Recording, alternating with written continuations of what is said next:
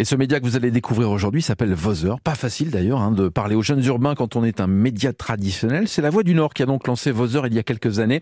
Et c'est Margot Hornard qui est la rédactrice en chef. Bonjour Margot. Bonjour. À quoi ressemble Vozer Vozer, c'est un média qui existe en ligne, euh, seulement en ligne. Hein. Donc Mhm. on a un site internet, vozer.fr. Et on est forcément présent sur les réseaux sociaux, parce que quand on parle aux jeunes, bah, on est obligé d'être sur, sur Facebook, sur Instagram, un peu sur TikTok aussi. Donc, euh, donc voilà, en ligne, euh, à 100% en ligne et médias gratuits. Quels sont les sujets que vous traitez? On traite euh, tout ce qui intéresse les 18-35 ans. Alors c'est assez large, hein, il y, a- il y a de tout, mais essentiellement on est beaucoup, beaucoup euh, sur les sorties.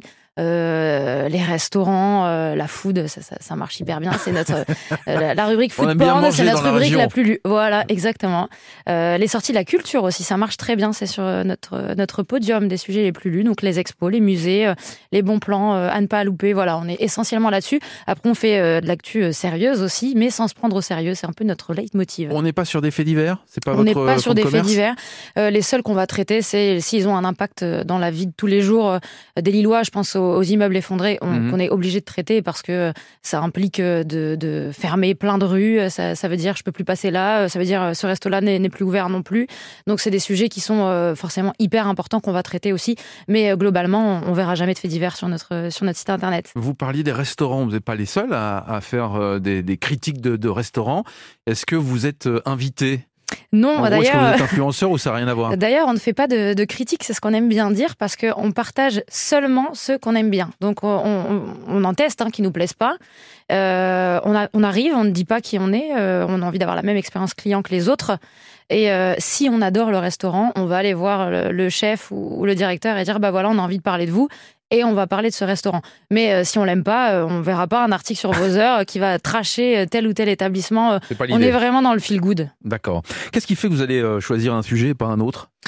Euh, Qu'est-ce qui fait qu'on va choisir un sujet et pas un autre? Bah, Déjà, si ça touche notre cible, hein, évidemment, euh, il y a plein de sujets qu'on nous propose, que, que ça vienne euh, des gens qui s'installent à Lille et qui vont venir vers nous, que ça vienne de nos lecteurs aussi, où on va se dire, non, 18-35 ans, je sais pas, moi, il y a pas longtemps, on m'a proposé un sujet sur une nouvelle garderie.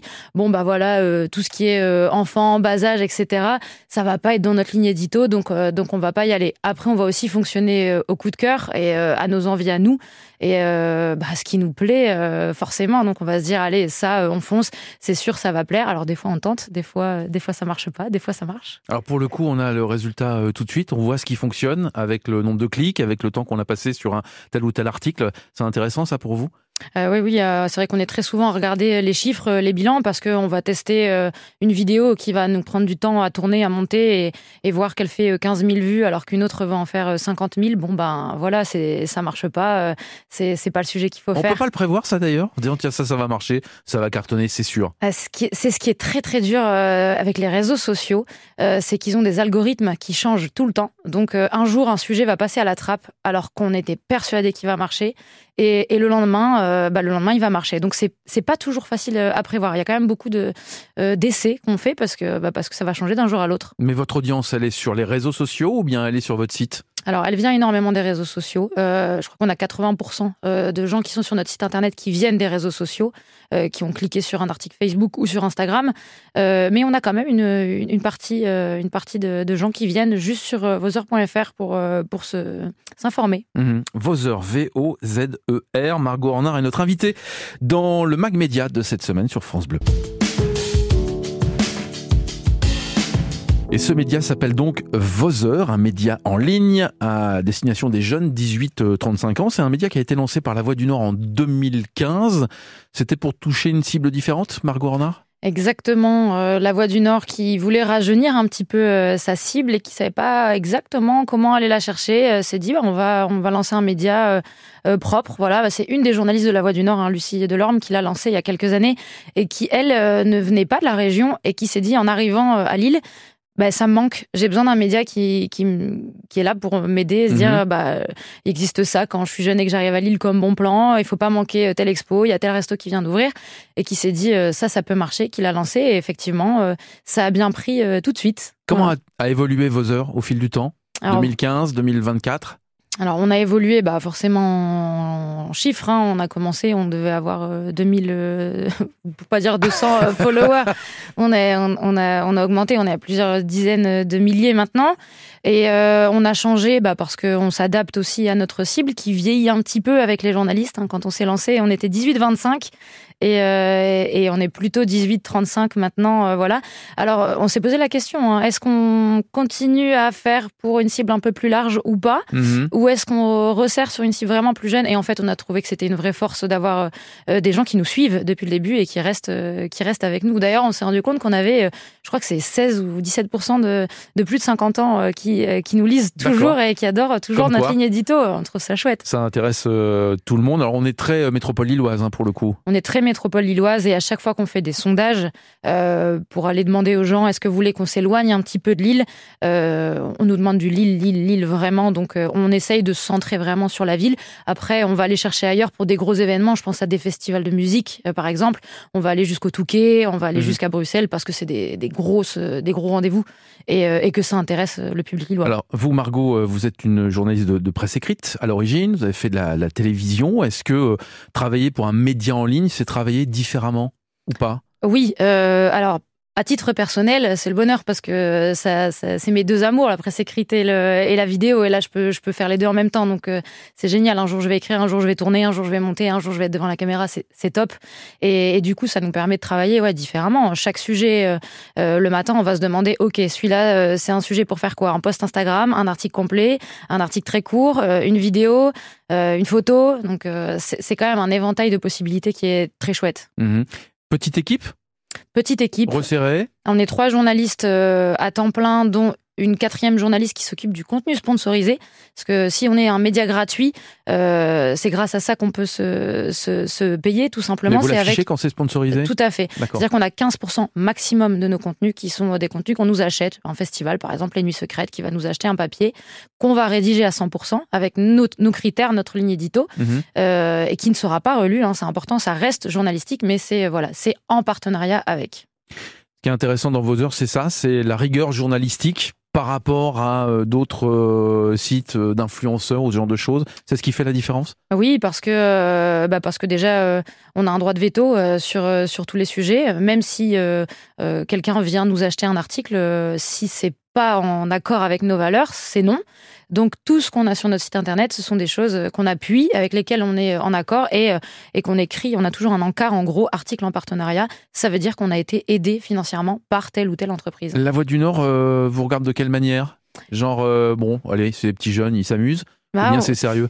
Ah non, non, on est, on est sérieux. Bah, on a fait nos preuves. Alors, je, au début, euh, il a fallu les faire, hein, évidemment. On se lançait, mais euh, mais euh, on travaille ben, main dans la main parce que et de plus en plus d'ailleurs main dans la main dans la mesure où nous, on a une, une, identité vraiment à part. Euh, on a. Euh, pas revendiqué la Voix du Nord hein, sur vos heures. Non, euh. pas du tout. On a notre ADN, notre ligne éditoriale. Donc moi, je, je, je, ne dois pas rendre de compte au rédacteur en chef de la Voix du Nord. On est vraiment séparés. En revanche, s'il y a des super belles photos de photographes de la Voix du Nord, moi, je vais pouvoir aller les prendre. Tout comme la Voix du Nord vient parfois se servir de nos vidéos pour leur, leurs réseaux sociaux. Le but, c'est quand même de travailler l'un avec l'autre et pas l'un contre l'autre. Merci Margot Andrin d'être venue. Mais avec plaisir. Merci pour l'invitation.